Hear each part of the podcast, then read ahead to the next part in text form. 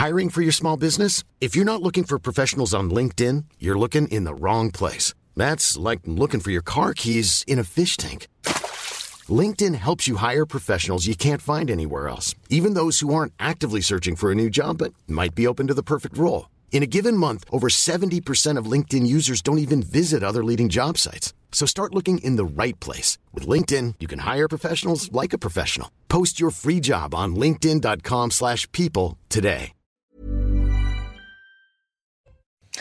On garde toujours le sourire. Nous sommes en pleine forme. Juste avant de voir l'équipe du soir, le JT Maureen Vidal. Aujourd'hui a lieu la journée internationale de lutte contre le harcèlement scolaire. Plusieurs manifestations ont lieu au sein des établissements depuis son instauration en 2015.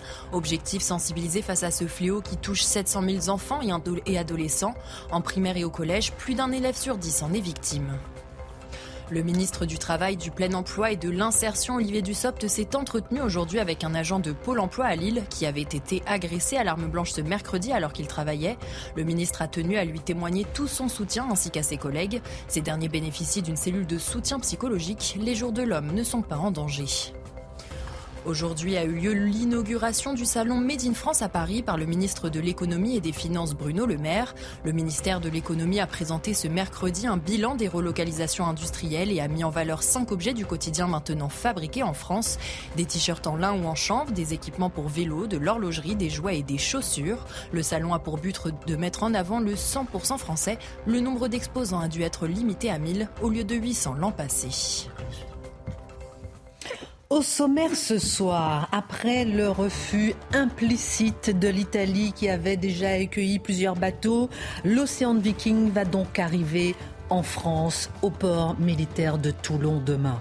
L'association humanitaire SOS Méditerranée affrète le bateau humanitaire Océan Viking pour le sauvetage en mer. Mais qui sont ces, qui sont ces ONG En quoi ces associations humanitaires sont-elles humanitaires?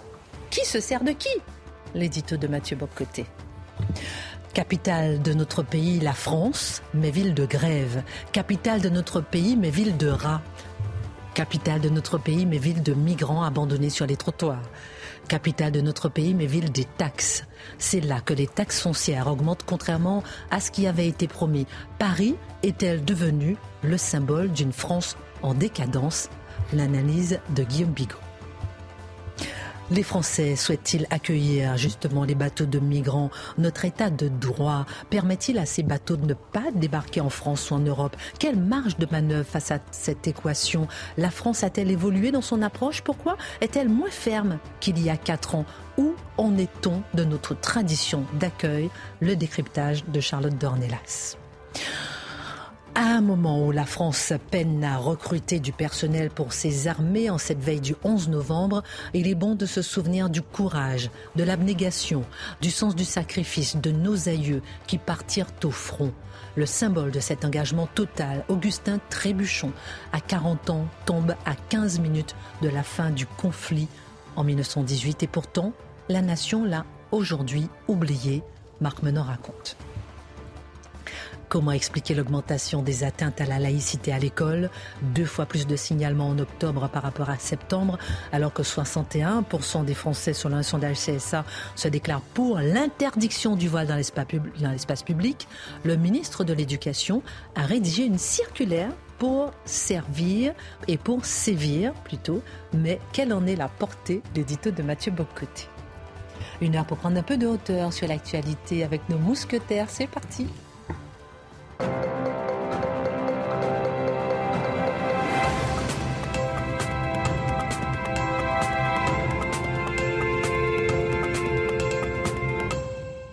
Ravi de vous retrouver ce soir. Je suis assez perturbée. Oui, je suis assez perturbée parce que euh, Mathieu Bocoté a mis la cravate que je lui ai offerte. Mhm. Donc euh, je suis très, très, très, très touchée. Parce qu'elle est magnifique cette cravate. Ah, merci. J'ai du goût quand même. Hein. Bien sûr, évidemment. Guillaume, vous n'étiez pas encore dans l'équipe, mais rassurez-vous, vous aurez votre cravate un jour. Ah, je respire. Je, fais des économies. En ce moment, les choses sont difficiles. mais C'est la sobriété. sobriété. Pas intellectuelle, en tout cas. Euh, ça va, ma Charlotte? Très bien. Magnifique ce soir. Jolie boucle d'oreille comme d'habitude. Et Marc Menant bah, Je me suis fait cravater ma cravate, alors j'en ai Alors, beaucoup d'actualités ce soir. On aurait pu parler du harcèlement à l'école, on aurait pu parler de plusieurs sujets, mais bon, en tout cas, la question du jour sur le tour de table en deuxième partie d'émission, c'est migrants, quel humanisme? Je vous demanderai, est-ce qu'on est condamné à accueillir un bateau? Où les gens sont en souffrance. À quel moment on devrait intervenir? J'ai envie de tous vous entendre sur ce sujet.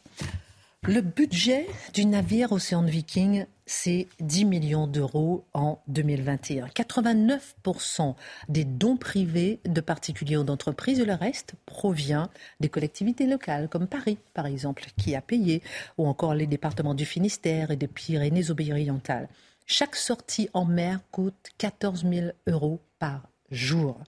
Et d'après son site internet, SOS Méditerranée se déclare indépendante de tout parti politique et de toute confession, mon cher Mathieu. C'est la raison pour laquelle je me tourne vers vous. Comme SOS Méditerranée, ces ONG, organisations non gouvernementales, disent secourir les migrants au nom des exigences les plus impérieuses de l'humanité.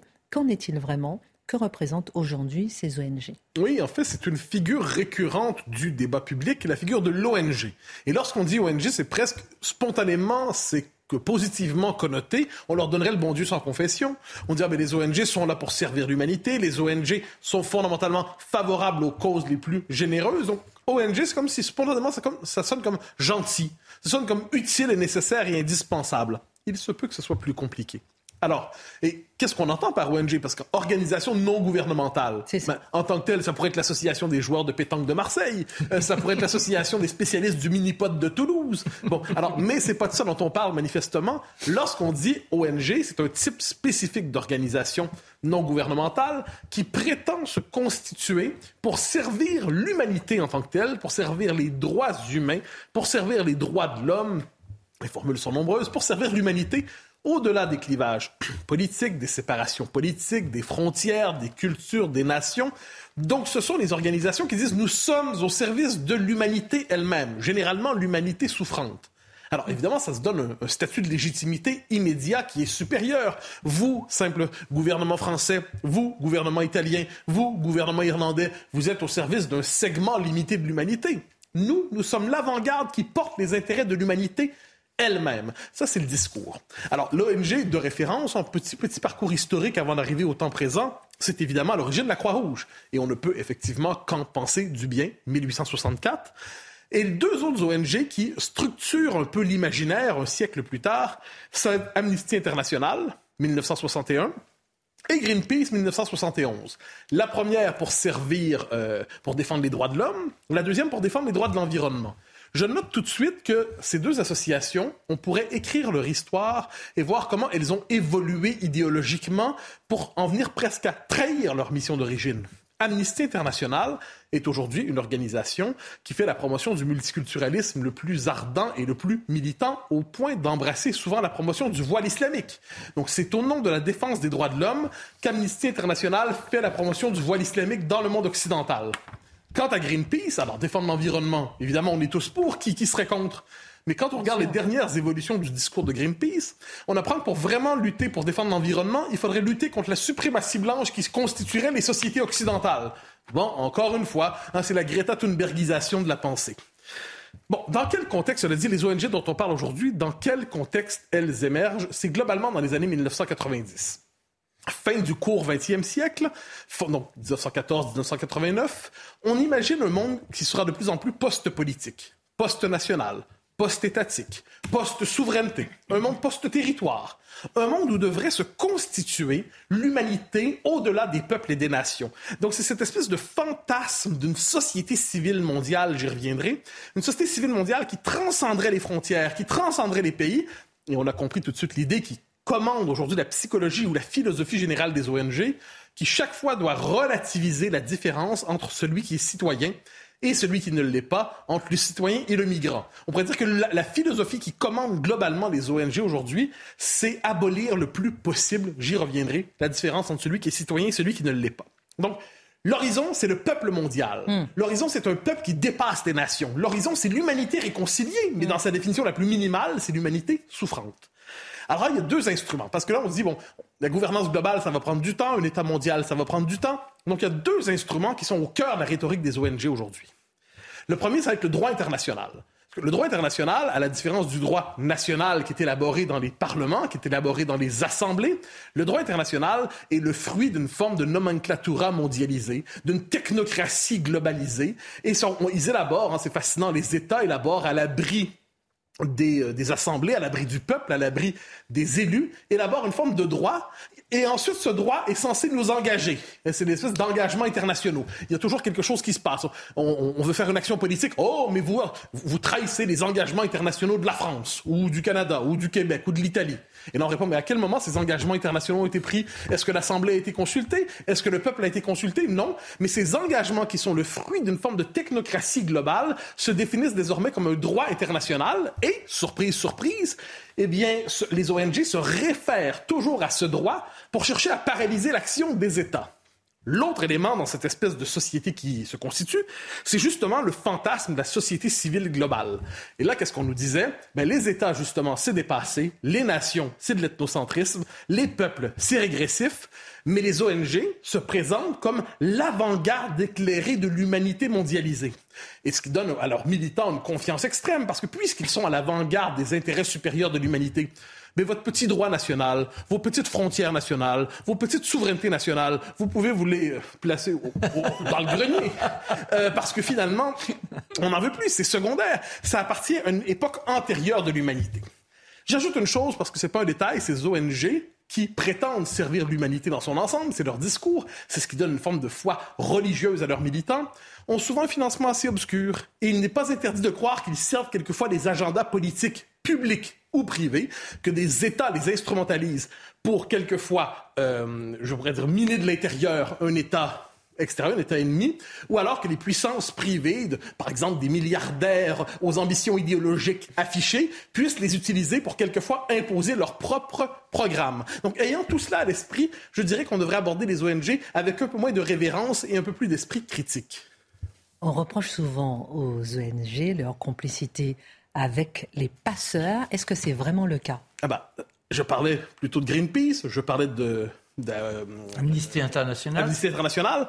Quel est aujourd'hui le rôle central des ONG en ces matières, c'est justement constituer le peuple mondial de quelle manière? Eh En favorisant les migrations internationales, en, je dirais, en facilitant de toutes les manières possibles ces migrations à partir du principe suivant les migrations sont légitimes et ceux qui veulent les contenir ne le sont pas. Alors comment ça fonctionne On le sait. SOS Méditerranée. SOS Méditerranée constitué en 2015. Quand on entend SOS Méditerranée dans l'espace public, on se dit mais c'est une association merveilleuse. Ça sauve des gens en mer. Et effectivement, sauver des gens en mer est une chose absolument essentielle et fondamentale. Nous ne sommes pas des brutes. Il faut évidemment sauver les gens qui sont dans le risque de la noyade. Ça va de soi. Mais dans quel contexte ça émerge? Dans la crise migratoire de 2015, globalement. Or, qu'est-ce qu'on voit là-dedans? Eh bien, très rapidement, les, les mafias de passeurs, qui sont souvent de nouveaux esclavagistes, comprennent de quelle manière ils peuvent instrumentaliser ces ONG. Donc, globalement, ils organisent des bateaux de migrants avec des ressources très minimales. Quelquefois, ils planifient elles-mêmes, ces, mafias planifient elles-mêmes le naufrage pour diminuer les coûts, pour se décharger des responsabilités.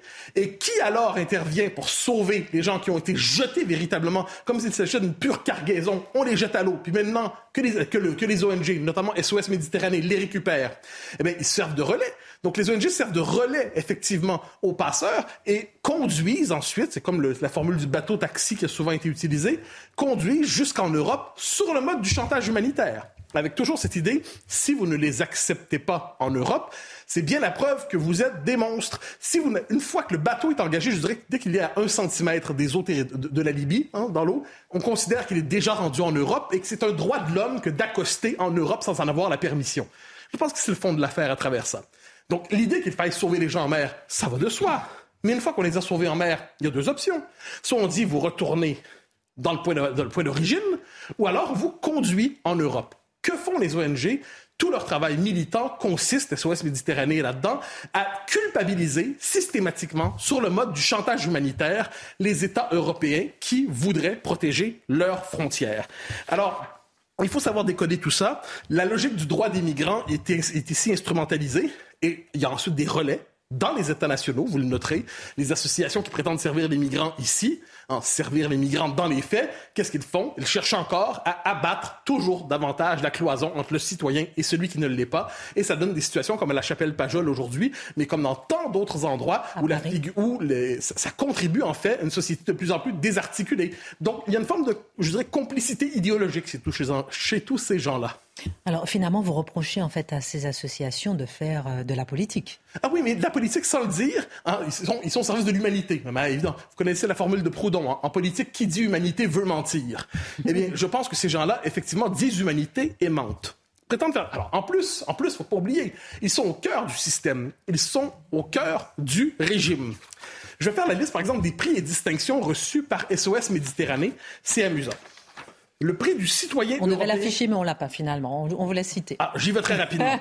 le prix du citoyen, pas si rapidement, croyez-moi. Je parle lentement Oui, lentement. le prix du citoyen européen 2016, remis par le Parlement européen la grande cause nationale 2017 en France. Comme on n'a pas l'affiche, c'est quoi? Rappelez-nous déjà, c'est quoi ces prix? Euh, euh, Globalement, ce sont des prix pour célébrer l'action humanitaire. Alors, je vous évite la longue liste. Je dis simplement une série de prix remis par l'UNESCO, remis par l'Assemblée nationale, par l'Europe, évidemment l'Europe, vous ne pouvez pas ne pas le faire, hein, pour célébrer l'action humanitaire de SOS Méditerranée.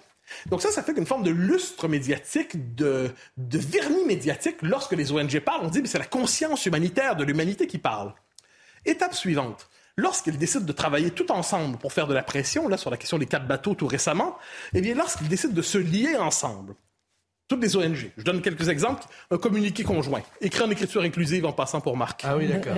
Action contre la faim, ActionAid International, ActionAid Italia, Amnesty International France, Amnesty International Europe, Terre Solidaire, Danish Refugee Council, Emmaüs Europe, Emmaüs France, Emmaüs International, Human Rights Watch, Médecins du Monde. Et là, je pourrais vous faire la longue liste évidemment SOS Méditerranée.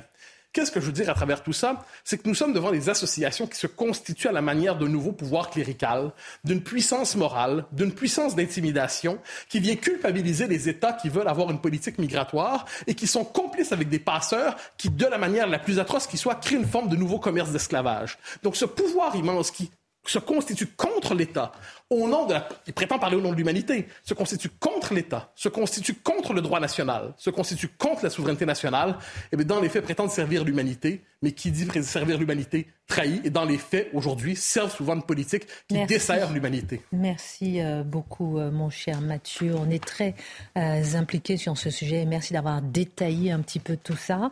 On en parlera avec vous aussi, ma chère Charlotte, pour savoir un peu elle, où elle est passée, où notre tradition d'accueil de pays France Terre d'accueil. On va en parler avec vous dans un instant. Juste avant, on va faire une petite escale à Paris.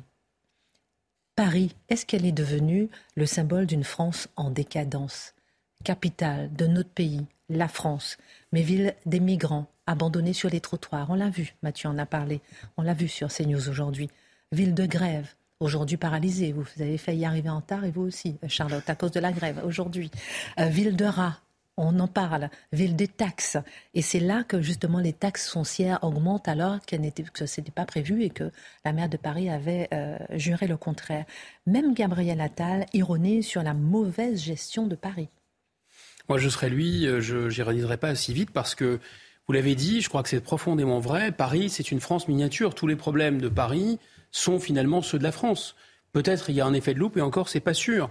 Alors, Paris s'appauvrit en augmentant ses taxes, en s'endettant, en vendant ses bijoux de famille, mais la France fait la même chose. D'ailleurs, la France est plus endettée que Paris. C'est pas du tout sûr que la gestion de Paris euh, soit moins bonne que celle de la France. La France aussi jette de l'argent par les fenêtres avec des, dépenses idéologiques, un milliard pour la fondation Bill Gates par-ci, euh, un milliard pour aider l'Afrique du Sud à se décarboner, comme si tout ça on avait les moyens. La France aussi, elle s'enfonce dans l'insécurité, elle ne se n'arrive pas à se défaire de ces problèmes de migrants, de ces problèmes de trafic de stupéfiants.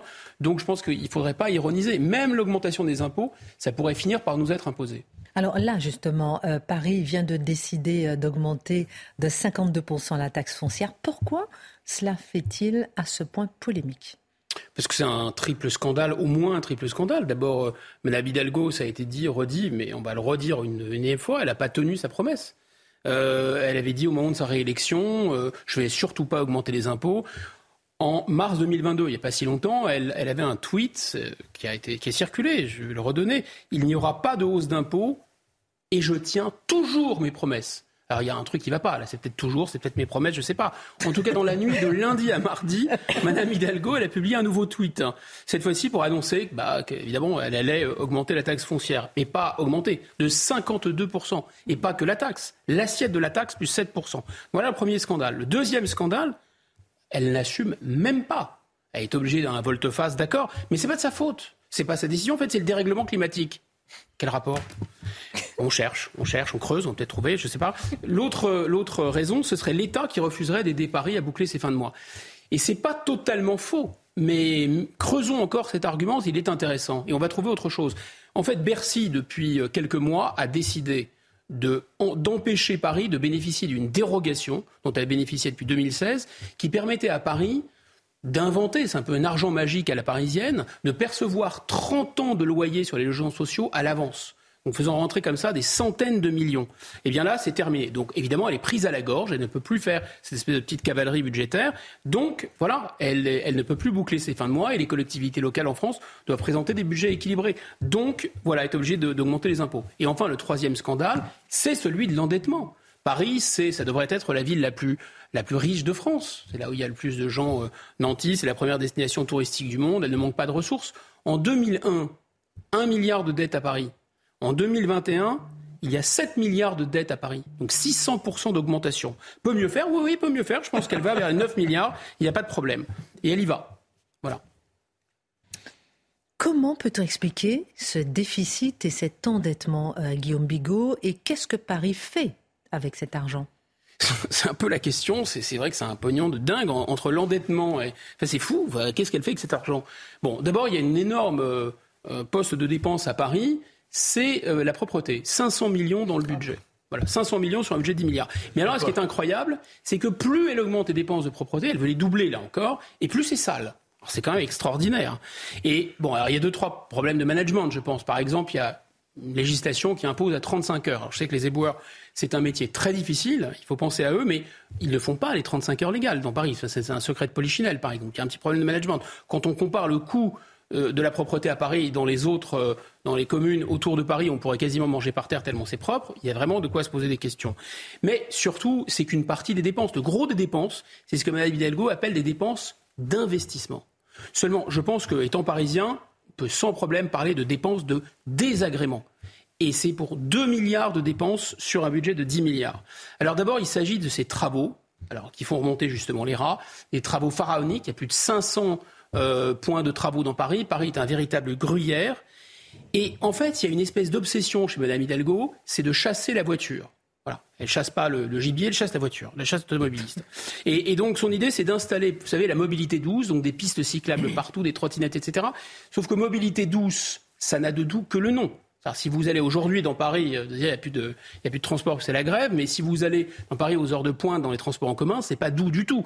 Si vous êtes en trottinette ou en vélo euh, à contresens, avec des voitures qui vous rentrent dedans, etc. D'ailleurs, il y a une, une enveloppe qui augmente sans arrêt à Paris, c'est pour indemniser les victimes d'accidents en trottinette, en vélo. Donc ça n'a rien de doux, même pour le climat. Créer des embouteillages factices, c'est ce qu'elle fait, il y arrive c'est pas du tout bon pour le climat. Ça émet du, du CO2 à bloc.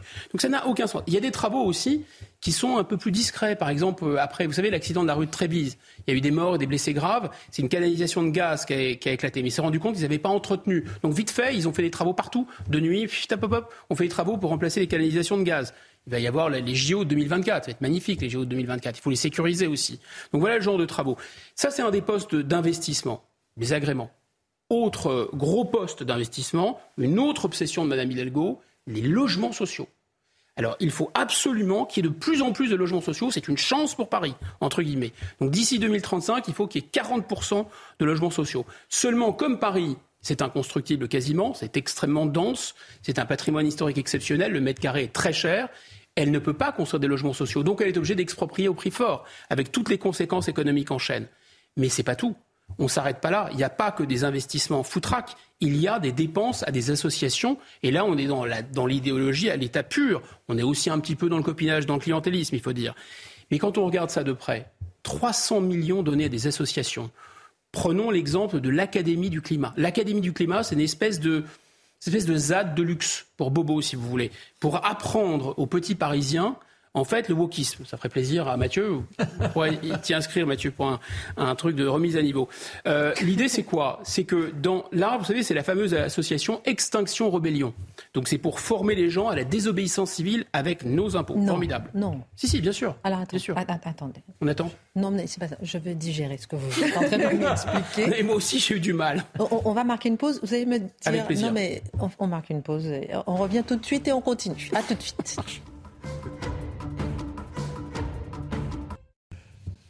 Ouh là là, avant de revenir sur le sujet de Guillaume Bigot, la Minute Info avec Maureen Vidal. Après deux ans, le vaccin contre le Covid-19 du laboratoire français Sanofi a été approuvé par l'Union européenne.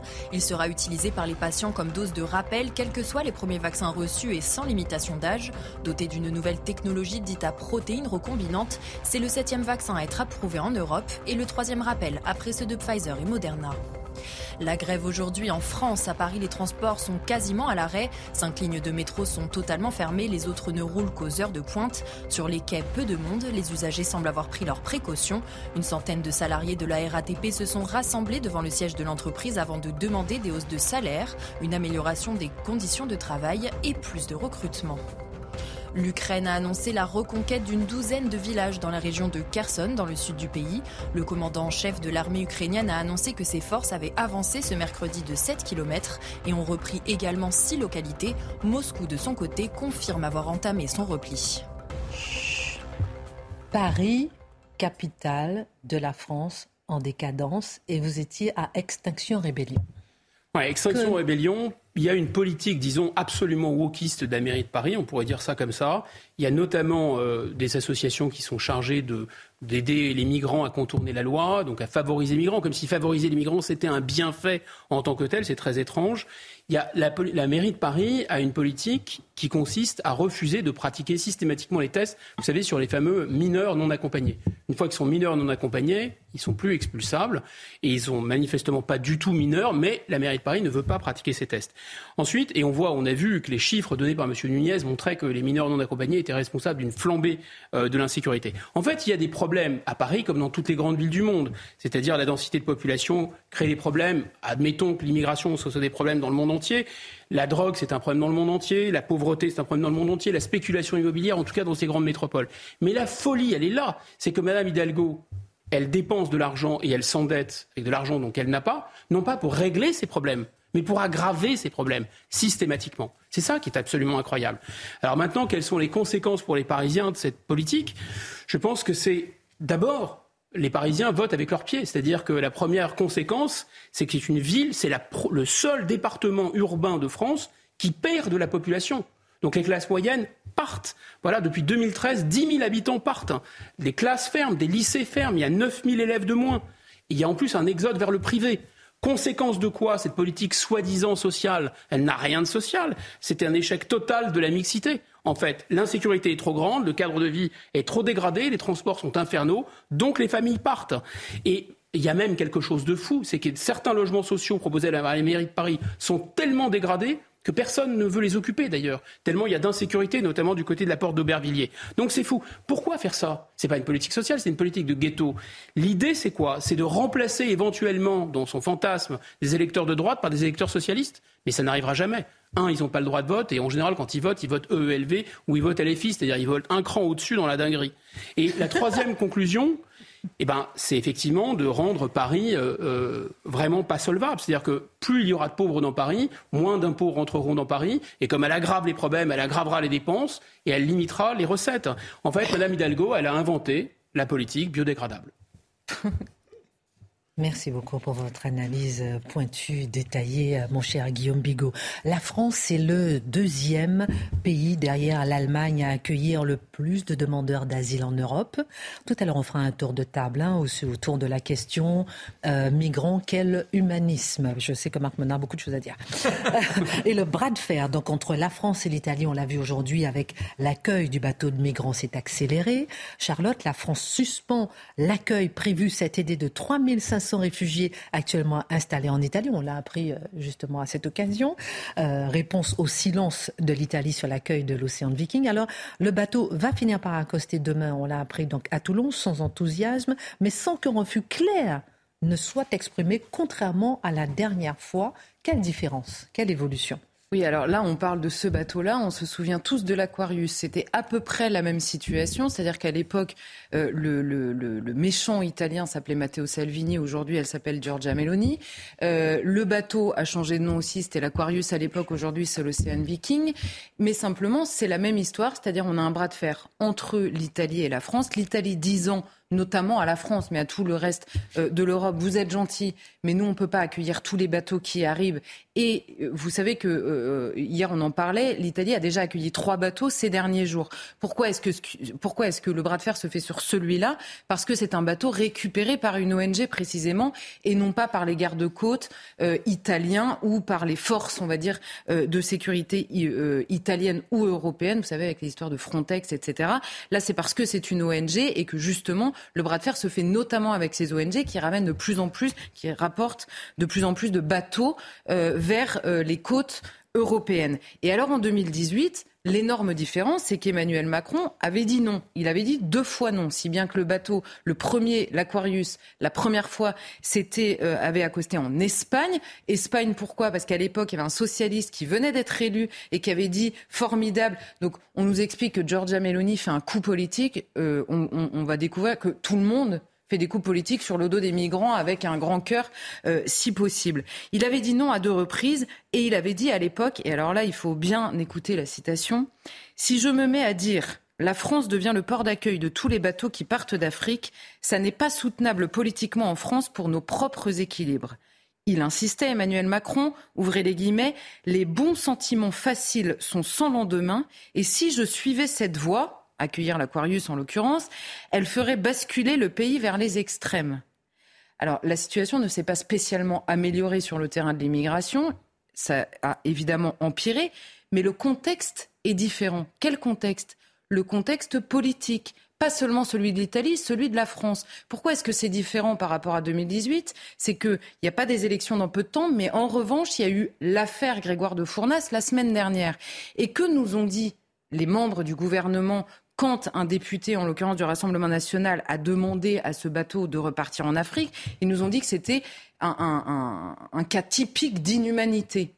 Alors au moment où ce bateau arrive, si le gouvernement se mettait à dire nous, on ne veut pas qu'il accoste chez nous, ils seraient donc eux-mêmes à leur tour des cas typiques d'inhumanité. Mais que penser dès lors de leur comportement en 2018 ont-ils découvert entre-temps comment euh, euh, devenir humain On comprend à quoi donc tiennent les principes euh, de ces grands humanistes. Donc, on a, et par ailleurs, le coup, entre guillemets, de Giorgia Meloni, puisqu'on entend beaucoup depuis ce matin, on pourrait le qualifier ou le voir différemment. C'est simplement une femme politique qui, en l'occurrence, répond aux exigences pour lesquelles elle a été élue, c'est-à-dire tenir ce bras de fer avec les ONG pour que cesse, en effet, cette migration clandestines, non pas évidemment le secours que personne ne conteste. Encore une fois, ça n'est pas une question de secours. Mathieu l'a très bien rappelé. Une fois que les personnes sont secourues, et d'ailleurs Matteo Salvini comme Giorgia Meloni ont envoyé les secours à bord, ont envoyé l'eau nécessaire, euh, l'alimentation nécessaire pour les personnes à bord. Simplement, la question, c'est le devenir et le lieu de débarquement des personnes.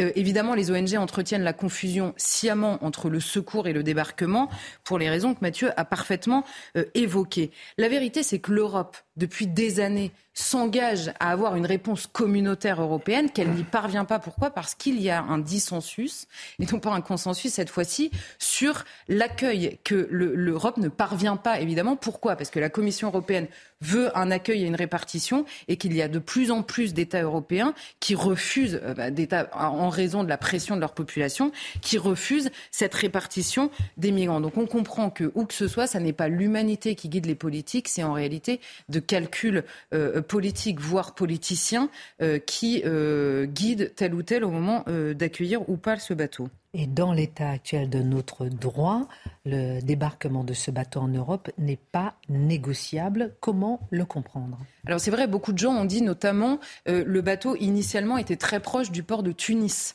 Euh, et alors beaucoup ont dit pourquoi est-ce qu'il faut absolument le faire débarquer en Italie ou en France et pas à Tunis? Bah Parce que euh, le, le, droit maritime oblige, une fois qu'il y a un secours, à porter les personnes vers le port le plus proche. Simplement, la Commission européenne a rajouté un adjectif au port le plus proche, c'est que c'est le port sûr le plus proche. Et elle a fait la liste des ports sûrs, et ils sont tous européens, pas de bol. Euh, aucun autre port euh, n'est sûr, sauf, et alors là on découvre toute l'hypocrisie de ce discours soi-disant humaniste, sauf la Libye. Pourquoi? Parce qu'on a donné des milliards d'euros à la Libye pour traiter à notre place, entre guillemets, euh, les, les, cas de bateaux qui sont dans les eaux territoriales libyennes. C'est le fameux bras de fer entre Frontex et les ONG, parce que les ONG vont dans les eaux territoriales libyennes pour récupérer les bateaux, alors que nous donnons de l'argent à la Libye pour qu'elle récupère les bateaux quand ils sont dans ces eaux-là. Mais que les choses soient claires, en Libye, vu l'état actuel de ce pays, c'est pas exactement ce qu'on pourrait appeler un port sûr si la Turquie ou la Tunisie ne sont pas des ports sûrs. Donc il y a une hypocrisie complètement dingue, une débauche d'argent complètement hallucinante. Et croyez-moi bien que le, la situation de ces migrants sur les bateaux préoccupe assez peu les gens qui nous font des leçons de morale. Par ailleurs, le blocage des, discussions euh, a ajouté un problème dramatique, et là je pèse mes mots, dans euh, la gestion de l'immigration par l'Union européenne, c'est que comme il y a eu un blocage des négociations entre les États européens, puisque certains ont dit ça relève de notre politique intérieure, de notre souveraineté, et que donc nous n'accepterons pas cette répartition, alors qu'a fait l'Union européenne? Elle s'est mise d'accord sur une chose, c'est d'accorder à des pays tiers, c'est-à-dire à des pays étrangers à l'Union européenne, la gestion de l'immigration. Ça donne quoi dans les faits? Ça donne que nous donnons de l'argent, notamment évidemment le cas typique, c'est la Turquie. Nous donnons de l'argent pour qu'ils bloquent les migrants dans leur pays. Mais ça donne quoi? En 2020, euh, Monsieur Erdogan, il y a des désaccords économiques et politiques avec l'Union européenne. Il presse des dizaines de milliers de gens sur la frontière grecque. Le Maroc, en mai 2021. Mais, mais il garde l'argent? Ah oui, ils gardent l'argent. C'était à l'aise, ils gardent l'argent.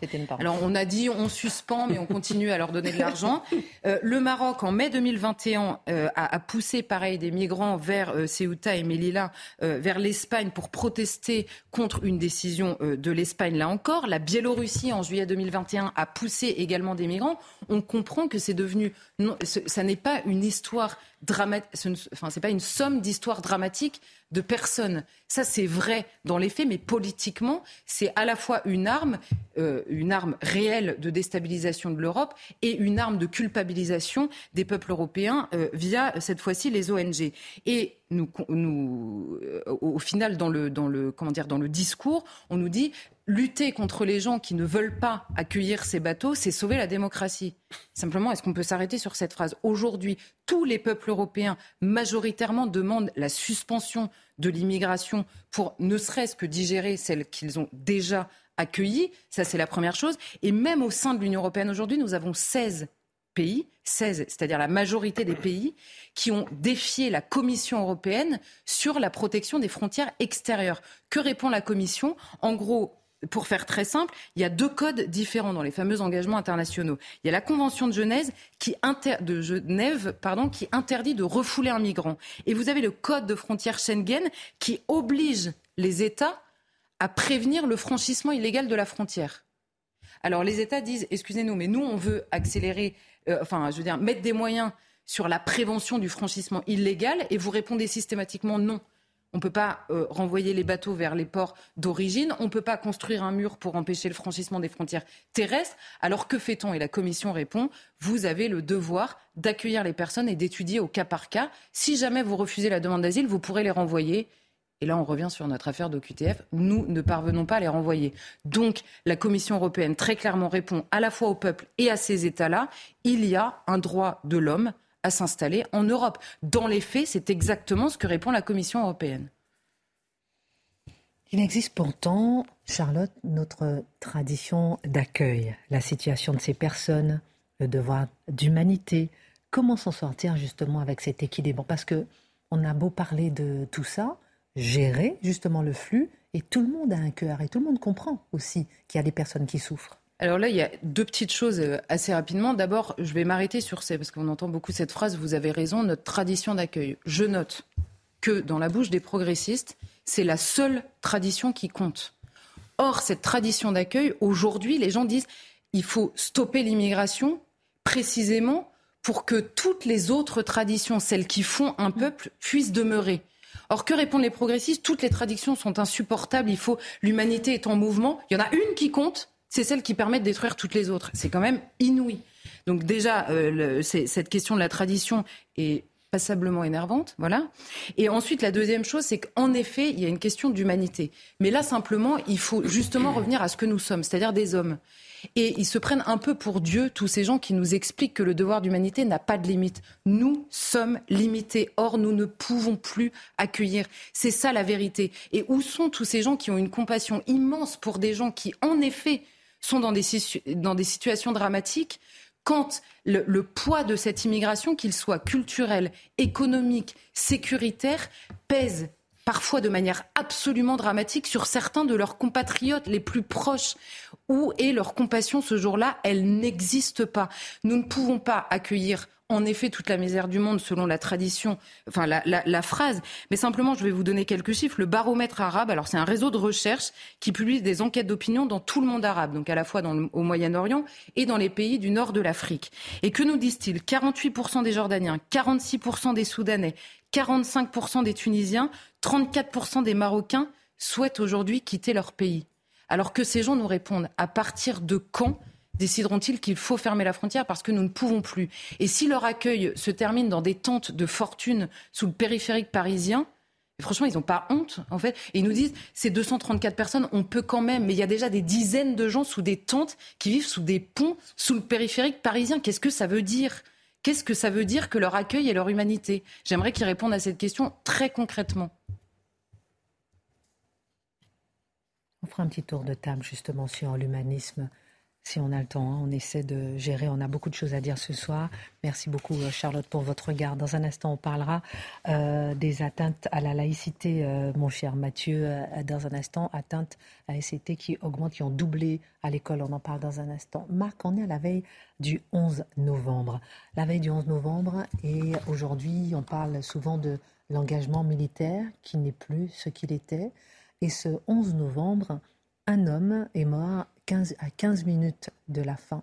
Il s'appelle Augustin Trébuchon. L'année dernière, on s'en souvient tous, vous nous avez fait pleurer à son sujet, mais c'était important pour vous de revenir sur son portrait ce soir. Pourquoi?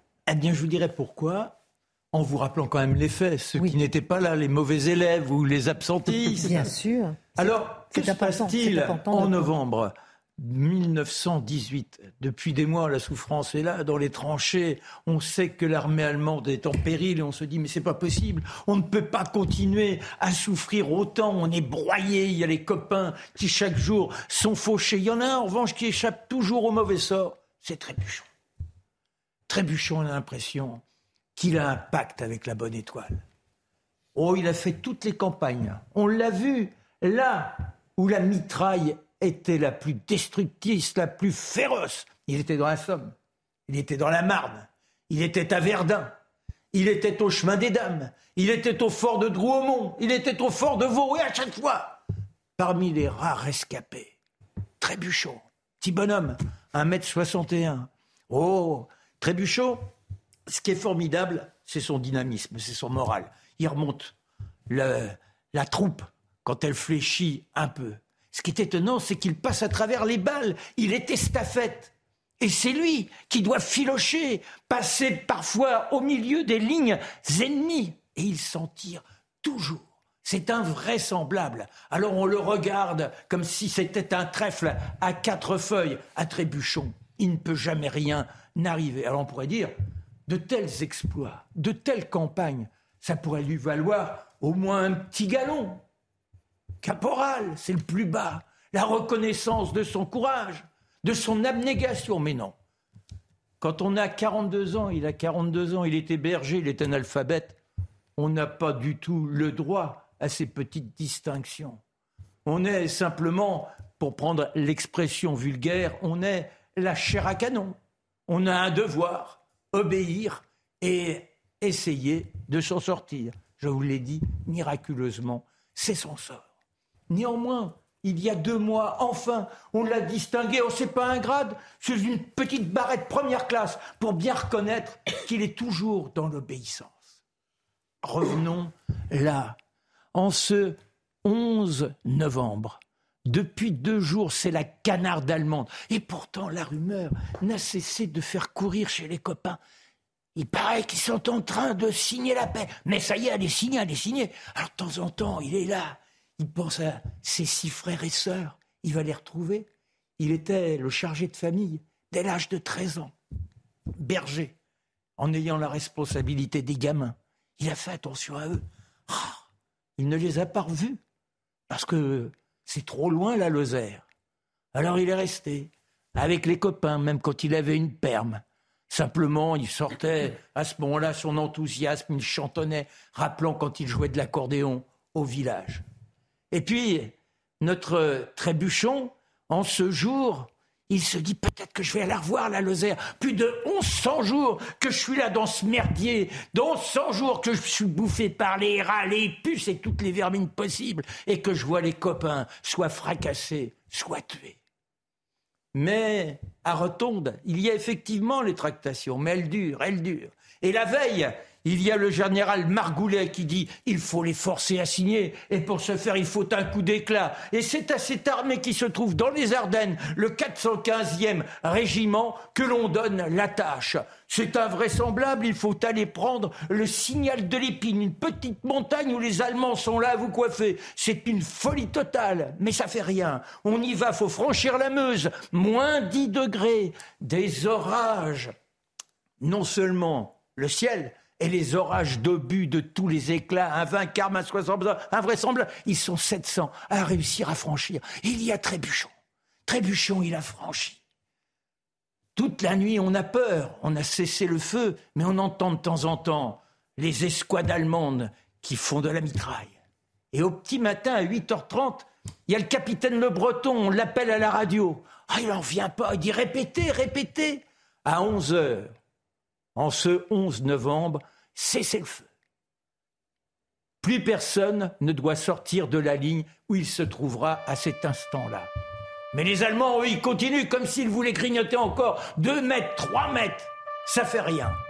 On appelle, le breton, il appelle notre Augustin Trébuchon. Trébuchon Trébuchon Il me faut avoir ce message qui passe aux copains de l'autre côté de la Meuse. Allez, allez, Trébuchon la chance, il ne arrivera rien. Les copains le voient partir. Allez, trébuchon, merde, merde, mon gars. Et il cavale son mètre 61. Il va échapper une nouvelle fois. Il cavale le long de la voie ferrée et puis soudain, on ne le voit plus, Trébuchon. On est à un quart d'heure de la fin et le capitaine Le Breton, il espère qu'il a réussi. Et là, il dit, mais il faut un clairon.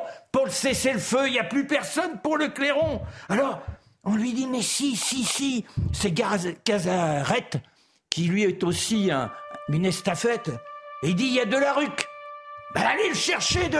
Et quand de la arrive, il dit, mais mon capitaine, je me souviens plus. La dernière fois que j'ai fait ça, c'était l'entraînement en 1911.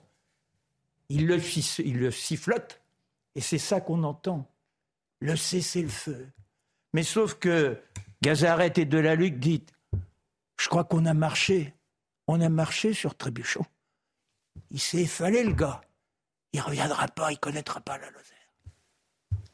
Et c'est dans la nuit que le curé du coin découvre, au milieu des corps des copains, Trébuchon. Ils sont enterrés à la va-vite le 13 novembre.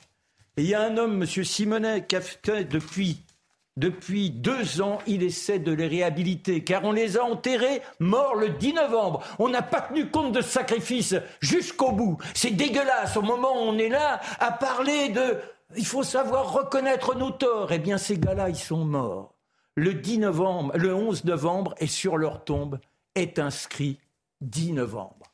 Alors, Monsieur Simonet, il se bat, on va se battre avec lui. Il faut que l'on reconnaisse qu'on le soit dans la repentance. Les héros français aussi il mérite la dignité. Comment il s'appelle ce monsieur qui veut soutenir euh, Simonet. Monsieur Simonet, nous sommes avec vous. Vive la France, vive la République, vive ceux qui se battent, qui se sont battus pour la France. Merci beaucoup, mon cher Marc, toujours poignant. Euh, on fait une petite page sur euh, euh, les migrants, les sujets du jour. Vous nous avez bouleversés et c'est vraiment dommage de ne pas reconnaître ceux qui se sont battus pour la France. alors, on a vu donc le bateau, il va arriver demain finalement avec 234 personnes à bord. Il va arriver à Toulon.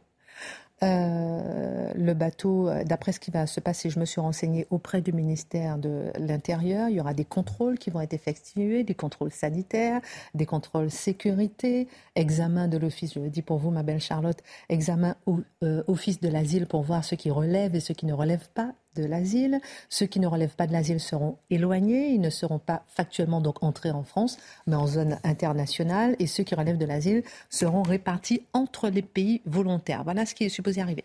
Quelle la question que j'ai envie de vous poser parce qu'on est tous bouleversés aussi par cette histoire de migrants euh, qui se répète et qui se répétera. Quel humanisme est-on condamné à accueillir un bateau où les gens sont en souffrance? D'abord euh, Guillaume, ensuite Mathieu, Charlotte, Marc. Ce qui m'a interpellé dans, l'analyse de, Charlotte, c'est que l'Union européenne considère tous les ports qui ne sont pas en Europe comme pas sûrs. Et donc, en fait, il faut gratter cette histoire d'humanisme et de bonne conscience. Derrière, il y a un racisme qui ne dit pas son nom. En fait, l'Afrique est considérée comme une sorte de camp à ciel ouvert. C'est-à-dire que si les gens n'ont pas des supermarchés pleins à rabord, s'ils n'ont pas des jeux vidéo, s'ils n'ont pas Netflix, alors ils sont dans la misère absolue. Mais c'est totalement fou. Voilà le premier point. Le deuxième point, je pense que on l'a déjà dit, le droit européen fait que cette question, elle nous échappe totalement. On a abandonné volontairement toutes nos responsabilités sur le sujet. Et enfin, ceux qui disent qu'on ne peut pas accueillir toute la misère du monde se trompent. En fait, ils veulent encore aggraver la misère de France. C'est ça qu'ils veulent faire. Est-ce qu'on ne peut pas faire les deux, Mathieu? Ces questions-là ne se posent pas dans l'absolu.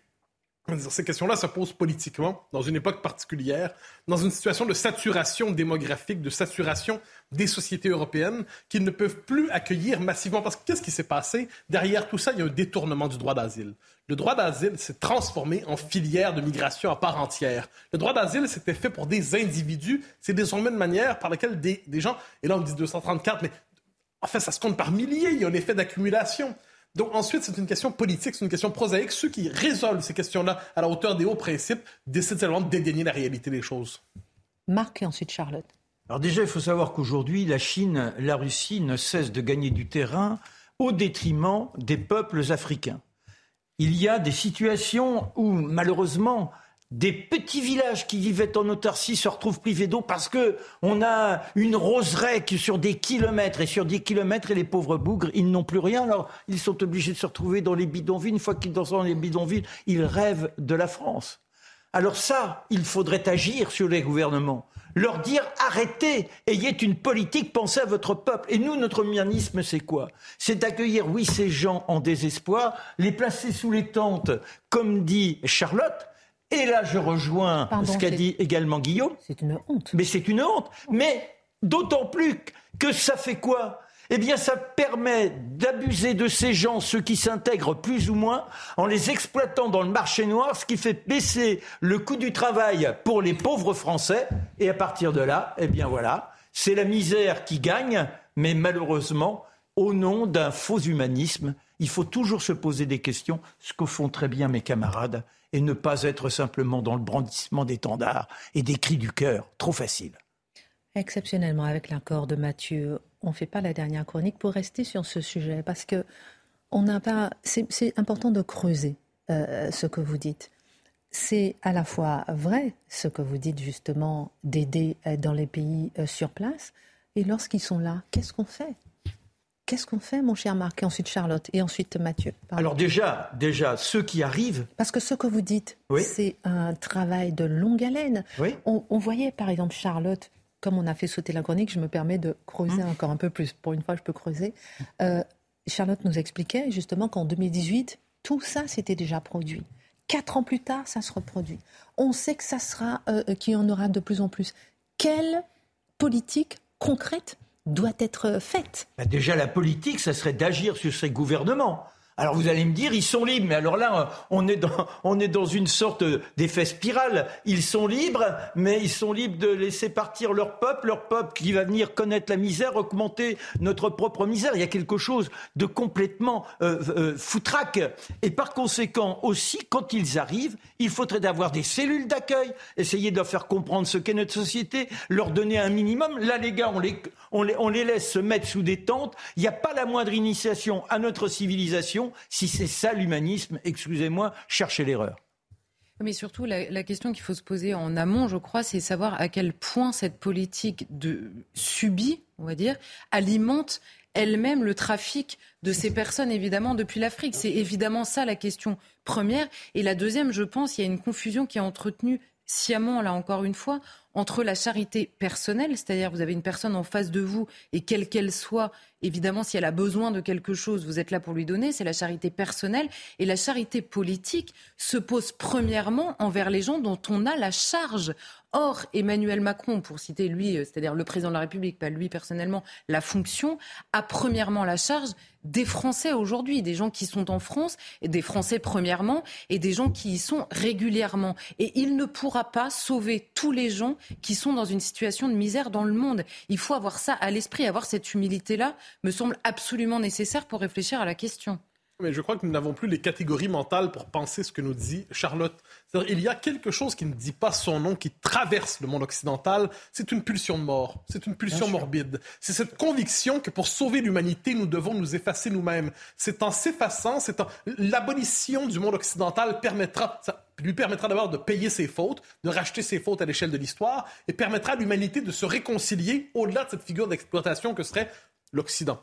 Et deuxième point qui me semble important quand même, euh, on nous dit que faire, que faire, que faire. Sur le plan pratique, il faudrait quand même avoir cette idée du retour systématique. C'est tout simple. Hein. Les bateaux ne doivent plus accoster en Europe. Ça ne veut pas dire qu'on ne doit pas traiter avec la plus grande humanité les gens qui y sont, mais il doit avoir une politique systématique. L'Europe n'est plus de destination d'accueil automatique et obligatoire. Tant que ce n'est pas fait, la filière va continuer avec l'alliance justement des passeurs et l'alliance des excités idéologiques qui rêvent finalement d'en finir avec le monde européen. La seconde info virgule info. Mathieu Devez et Guillaume Bigot, euh, vous avez le dernier mot juste après. L'Océan Viking accostera finalement en France après plusieurs jours de bras de fer entre la France et l'Italie. L'annonce a été officialisée aujourd'hui par le ministre de l'Intérieur Gérald Darmanin. Le bateau humanitaire avec 230 migrants à bord trouvera refuge demain dans le port militaire de Toulon. Trois passagers et un accompagnant dans un état grave ont été pris en charge à l'hôpital de Bastia. Un prêtre de 51 ans mis en examen et incarcéré pour viol sur mineur de 15 ans. Les faits présumés remontent à la nuit du 3 au 4 novembre dernier à Paris et selon plusieurs sources proches du dossier, le prêtre du diocèse de Rennes a fait ingérer de la drogue de synthèse au jeune garçon, ce qui l'a rendu malade. Enfin, l'Iran annonce avoir fabriqué un missile balistique hypersonique. Selon l'armée, il pourra traverser tous les systèmes de défense antimissile. L'arme évolue à des vitesses supérieures à 6000 km à l'heure, soit 5 fois la vitesse du son. Un missile déjà utilisé par la Russie et qui renforce les inquiétudes de l'Agence internationale de l'énergie atomique. Migrants, quel humanisme? Non mais outre le fait qu'on n'a pas les moyens d'accueillir la misère du monde et qu'encore une fois, je me répète, on aggrave la misère de France, c'est pas seulement un problème de moyens, c'est que la politique, ce n'est pas l'objet de la politique de faire le bien. la politique, c'est de faire le moindre mal. Ça n'a absolument rien à voir. Et je suis complètement d'accord avec Mathieu, cette histoire de culpabilité qui amène une pulsion suicidaire. Pourquoi cette culpabilité? Le racisme, l'esclavage, la colonisation. Ah bah d'accord, mais est-ce que le racisme est une spécificité occidentale? Pas du tout. L'esclavage, pas du tout. La colonisation, encore moins. La spécificité occidentale, je vais vous dire, c'est d'avoir interdit le racisme, c'est d'avoir aboli l'esclavage, et c'est d'avoir auto-détruit sa propre colonie. Voilà, c'est ça les spécificités de l'Occident. Et donc l'Occident maintenant va se suicider parce qu'il est meilleur que les autres? Ça n'a aucun sens. Moralité en un mot, Mathieu. Je crois à travers tout cela, je reprends le mot, c'est une politique suicidaire qui se maquille derrière le principe humanitaire, encore une fois. Merci à tous. On suivra l'accueil du bateau euh, demain. Excellente suite de programme cnews.fr. 15 à 20 millions de visiteurs par mois.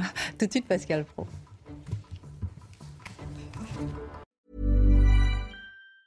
Mom deserves the best, and there's no better place to shop for Mother's Day than Whole Foods Market. They're your destination for unbeatable savings, from premium gifts to show-stopping flowers and irresistible desserts. Start by saving 33% with Prime on all body care and candles. Then get a 15-stem bunch of tulips for just $9.99 each with Prime. Round out Mom's menu with festive rosé, irresistible berry chantilly cake, and more special treats. Come celebrate Mother's Day at Whole Foods Market.